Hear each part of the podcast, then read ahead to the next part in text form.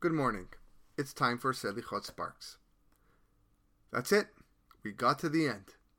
Selichot concludes with chapter 130 in Tehillim. Shir Hama'alot Mima'amakim Keraticha Hashem. From the depths I called out to you, Hashem. Many Mefarshim explain the significance of the term Mima'amakim, from the depths. I once read an interesting piece in the name of Chacham Ovadia Yosef Zecher Tzadik Livracha. He writes that it's indeed a blessing that we had 40 full days of Selichot, one entire month before Rosh Hashanah, 10 days before Yom Kippur. Hashem bestowed a great kindness upon his Jewish nation by revealing to them that the day of judgment is on the first of Tishri. For in truth, the other nations of the world are also judged on this day. But since they don't know about it, they don't prepare themselves accordingly, and they miss out on a substantial benefit. Think about the following analogy. If one breaks a law and is caught by a police officer, if the officer takes him immediately in front of a judge to be judged in a swift manner, it's almost certain that the defendant will not be able to cope with the charges being leveled against him. If, however, he is made known of the court date and given the chance to meet with and seek adequate legal counsel and know who will represent him in court, he surely has hope to be found innocent in this case. Similarly, from the day of Rosh Chodesh Elul, we begin blowing the shofar and waking up early in the morning to recite Selichot in preparation for the day of judgment Rosh Hashanah, when we will proclaim Hayom Harat Olam. Today is the world's birthday. Today he shall make everyone stand for judgment, all creations of the world.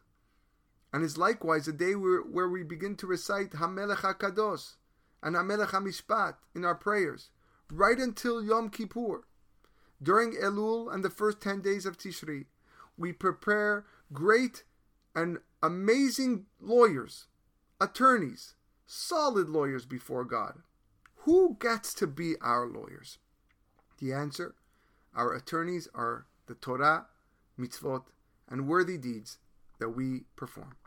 The Tosefta states that charity and acts of kindness are great defenders between Israel and their Father in heaven.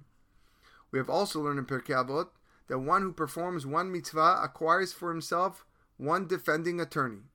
If the defender is strong and mighty, such as one formed by a Torah scholar who delves into Torah, certainly the other prosecuting angels will only be like small foxes in comparison, and one roar from the defending angel shall be enough to silence them all as we say in Selichot, seal the mouth of the Satan so that he may not prosecute us. And we want a good speaking advisor to stand up for us and speak our righteousness. That's a tremendous opportunity to allow us to be found innocent in the eyes of Hashem. And I say, maybe this is the meaning of Mima'amakim, from the depths. We started so low. We were so far back. But it was done purposely. Every day we take another step up the mountain, climbing from the depths of sin and impurity to a level right near Hashem. Every mitzvah, every act of kindness is another jump up in the right direction. It's another lawyer that signed on to fight for our cause. With all these angels, we plead to Hashem to listen to our voice. Hashem shim'a bekoli. Why? Ki selicha. Because forgiveness is with you and we are ready to accept it. You've been listening to Selichot Sparks, a division of the Finding Holiness podcast.